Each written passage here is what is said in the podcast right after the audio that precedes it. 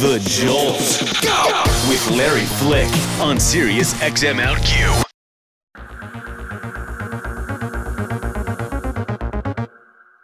I'm Larry Flick, and you're on the Jolt Sirius XM OutQ. It is time at long last for the new season, the second season of Transparent on Amazon. And uh, what a thrill to welcome back to our studio the mastermind, the real diva of Transparent, Jill Soloway. Hello. I am the mastermind. You are the mastermind. I said to you before we turned the mics on that this is such a crazy time because all eyes are on this show. It's really exciting, but it's got to be nerve wracking to be in the eye of the kind of storm you're in right now.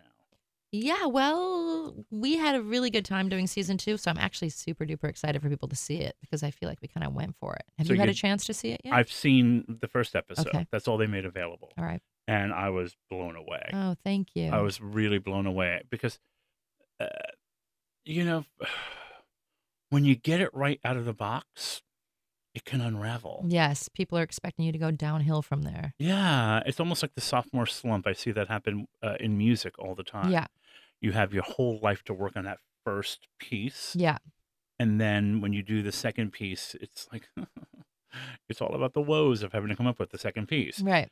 Um, but what I saw in the, in the first episode of season two is a continuation, which is what I was hoping for, Mm, and a deepening. mm, It hinted that we were going to learn more, that it was going to get a little more, uh, a little more real, for lack of a better word, right now, mm. a little bit more honest. I think I felt like when I was watching the first season in retrospect that we were witnessing the, the, the building of a foundation. And when you're doing that, you get a lot of prototypes, you get a lot of testing. With success comes confidence. Yeah. Yeah, that's exactly right. Yeah, we um we had the third season already ordered. We had a lot of awesome? yeah, we had a lot of, you know, positive regard and acclaim and so we really went into season 2 saying uh, let's be free. Let's go for it. We can do anything and so everybody was really just pushing themselves to that deeper place. I was pushing myself as a director in episode one. You know, I really wanted it to feel like a film, like a half an hour film that all took place at one location, this wedding in Palm Springs. And the writers are pushing themselves, the actors are pushing themselves. We have a great uh, trans woman in the writer's room now named Lady J. And Lady um, J is a genius, by the she's way. She's a genius. And so she's, a helping give soul to Maura and give that that trans woman experience from deep inside. Um, yeah, we have a, a, a great a great process, a great collection of people, and we're we're just going for it. What I like about what I've seen of the uh, in the first episode is more of just full on storytelling as Mhm. opposed to very special episodes. Mhm. There's there's there's this thing that comes with, and I, I went through this when I first started working here, being on the the queer radio station. It was like, well, what is really going on there? And it's like, Mm. what's going on? I'm a guy who does radio. hmm I don't know what's going on. Excuse me. Did you feel any of that ghosting you to create certain messaging, certain images, especially with the success? Well, I think the messaging and the kind of political work we were actually more conscious of season one because it was pre Caitlyn. Um, it was only a year ago, but this whole dialogue around trans civil rights was really not quite exploding yet. And so when this the culture did kind of give birth to this conversation when some some of the trans 101 questions got asked and answered on Diane Sawyer. Um, frankly, I think when we saw the social media media response to Caitlyn, which was like a you know almost 100% you go girl, lots of love, lots of positivity, I felt that the kind of protection of Maura, protection of trans folk, was now not my responsibility. That everybody had somebody else to talk about when they were talking about a famous family with a parent who transitioned. Isn't And- that great? Yeah, now we got to just make great television. Because I remember we met, I think, literal days, hours before Bruce said. Is that right? Yeah, I remember that. Uh, oh yeah, that's we right. I we uh, we had a remember we had a sort of a, a handshake agreement off the air that we weren't going to use this opportunity to talk about Bruce Jenner, but Yeah. to talk about the art of making transparent. Mhm. And I was so glad that we did that. And um, everything is different now. Yeah, everything is different. Everything is different now, and Maura just seems like exactly what I always dreamed would happen. Just a character on a TV show. Yeah. Yeah, with struggles, some of which have to do with being trans, and some of which have to do with parenting and Yeah. love and Was Or- there was there any um, pressure uh, from within the system by which where, where, wherein you're working to to keep it like that, or, or to or to maybe make her more exemplary? No, that's again like that. That was we we sort of call it taking the bubble wrap off. And you know, as a writer, you really always want your characters to have big Achilles heels. You really always want to put them through a sort of emotional torture and have them come up against you know major obstacles and fall and fall and fall again. And so it really wouldn't work if we were trying to protect any characters. Um, and yeah, I did feel a little bit that we had to do that season one because Maura was trans and because she was the first trans person that a lot of people in this country and this world were inviting into their homes. I kind of wanted her to be exemplary, but now we um we've been looking for an opportunity to kind of you know let her go and let her loose, and we definitely got to do that season season two. Did you ever find yourself not believing people when they were being so laudatory of the show? Because there are times when it feels like people will say things because they feel like they should say them, Hmm. because they feel like, well, I want to be, I want to be in that cool room, hmm and transparent is a cool room, Right, liking transparent is a way to be okay with trans people. Yeah, it's right. like it's you know. I remember when I was first coming out many, many, many, many years ago, and it was a very different world. yeah. And people would say, "I know a gay guy," hmm it was that classic joke of, "He lives in Chicago. His name is Bob. You Maybe must you know, each other. Yeah. Um, and and and and and so I wondered if you felt like there was any of that coming your way. That people were just. Did you ever wonder if people had actually seen the show? Occasionally, occasionally, but for the most part, I really encountered the opposite. I encountered people who weren't inclined to like it. Well, most for the most part, I encountered people like me who loved it. You know, in terms of who I see day to day, women, queer people, Jewish people, love the show, and I never suspected anything other than they were telling me the truth because I think it felt for them like a bit of a revolution. They were seeing somebody like them on TV as the main character, not the best friend, not the story of the week, not the victim, not the villain. But yeah, I did, especially Jeffrey did encounter a lot of sort of straight white men who said things like, I didn't want to watch it. I didn't want to like it. Somebody made me watch it. I loved it. And th- those are those uh, you know I also meet a lot of Jewish people who say my parents watch it, my grandparents watch it. They relate to Shelly. Like they'll go to sort of like a, a Passover Seder or a family dinner and a, and a generation of sort of Jewish moms and dads or grandmas and grandpas over the age of 60 are loving transparent. And, and I love that the show can do that, that it can bring people in because it feels so familiar. And then while you're there, you kind of can't help but love Maura. And you kind of can't help but root for her. You know what's really funny is as you were saying that, I was thinking the thing I actually find most bold about Transparent is how overtly Jewish it is. Yeah. Because we don't really get characters of faith Yeah. on TV shows. And if they are, they're strident in a way that is very Yeah. unlikable or leads to uh, kind of a very, very pious corner of the Mhm. room. I think that I think that the religious aspect may even be bolder than the trans aspect. I think it probably is actually in terms of what people would have let me put on TV. and the laughter around it, the fact Yeah. that sometimes it's that's that's where the humor comes from. Yeah. They get it Um, wrong a lot. They get it wrong a whole lot. Yeah.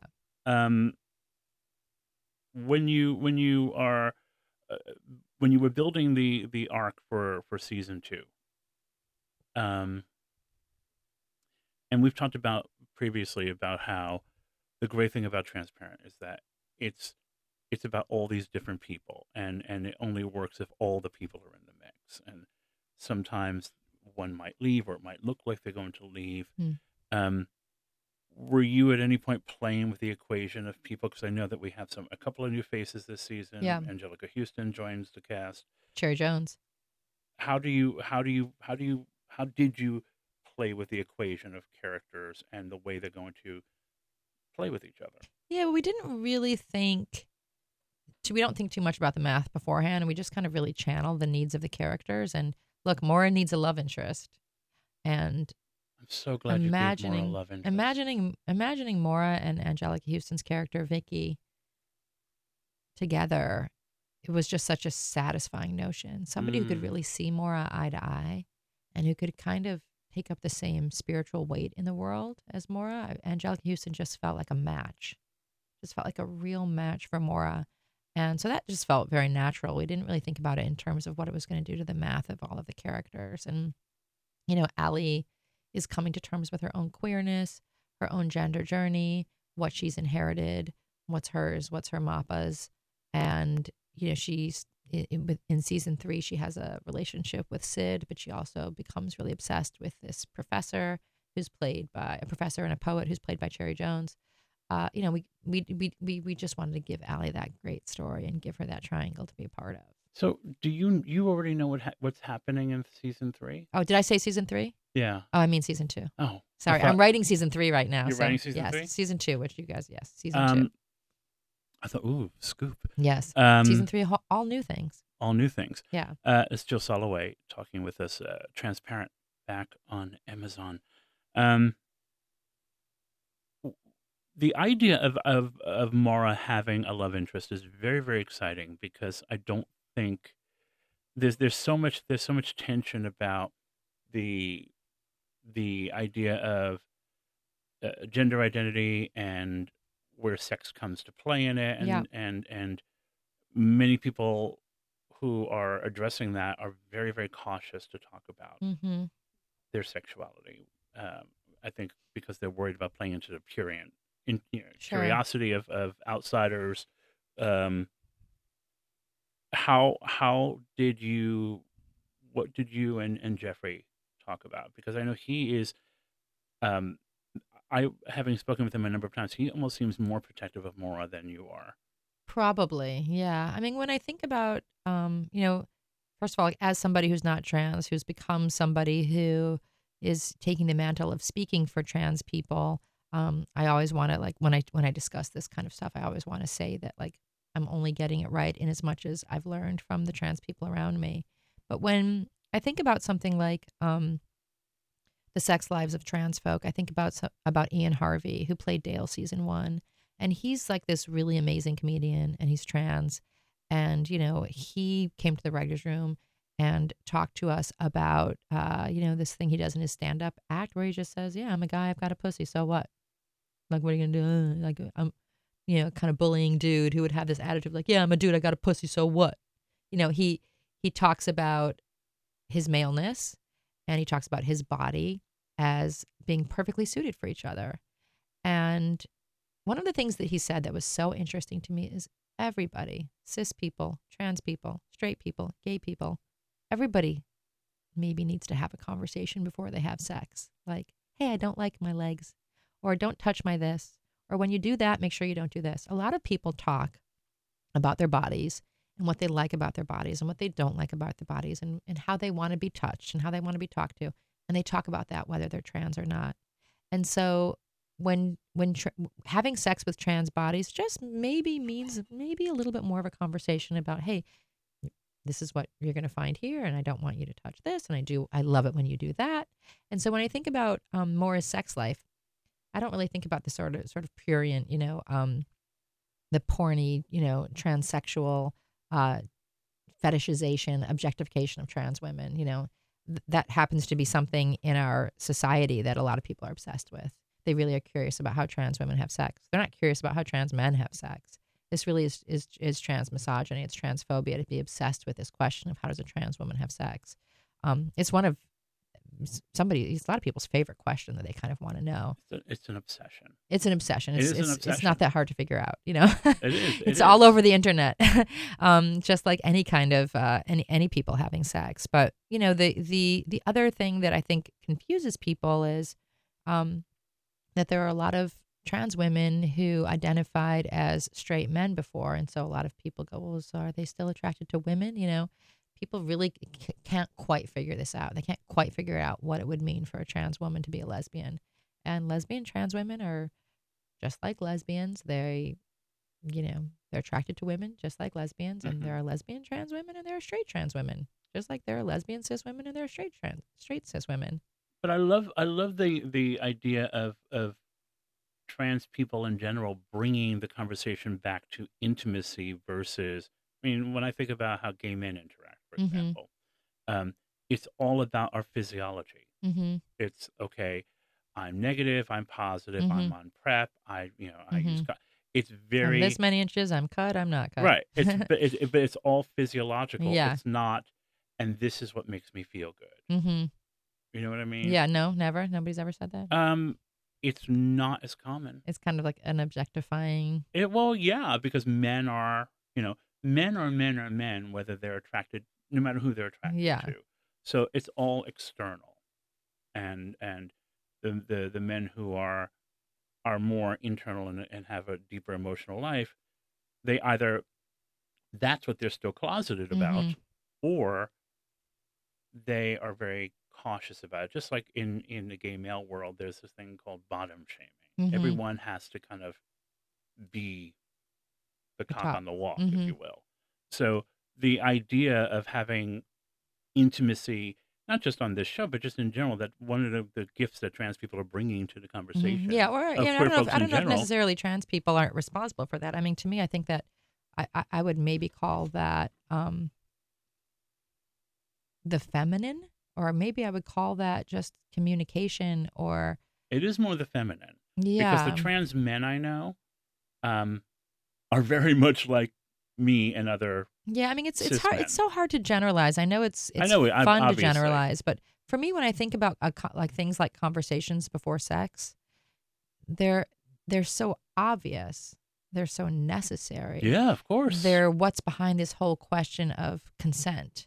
You know, when people, you know, in, in, in hetero relationships, when people are having this question of what is consent, it's like a really bold idea is that two people would sit before they have sex and say, it is both of our intention to make sure the other one feels good. If two people communicated and connected over the idea of, hey, so we're going to have sex, let's both figure out how to make each other feel good. This question of whether or not somebody consented would be off the table yeah. because there would be an arrangement that the idea was to make each other feel good. So these questions about when somebody can say stop, Mhm. or if you've consented to one act, you consent to it all. It's like, well, not if two people are are, are both attempting to make each other feel good, which is what sex is supposed to be.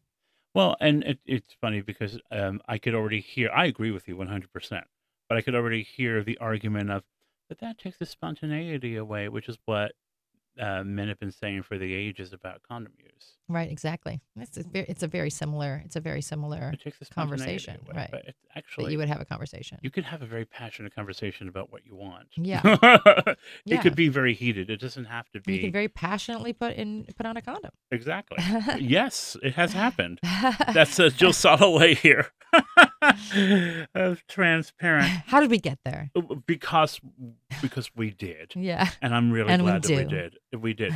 Um, do these characters follow you around when you're not even working on? oh them? yeah, for sure. Yeah. So do you find yourself uh, all of a sudden channeling this person or that person from the from the always characters? yeah i'm always dreaming about them they're Yeah. with me when i'm driving in the shower you know anytime that my consciousness kind of lets go a little bit i i hear and feel the story of the show Do you do you find that there are periods of time when one character will really dominate your thoughts more than another?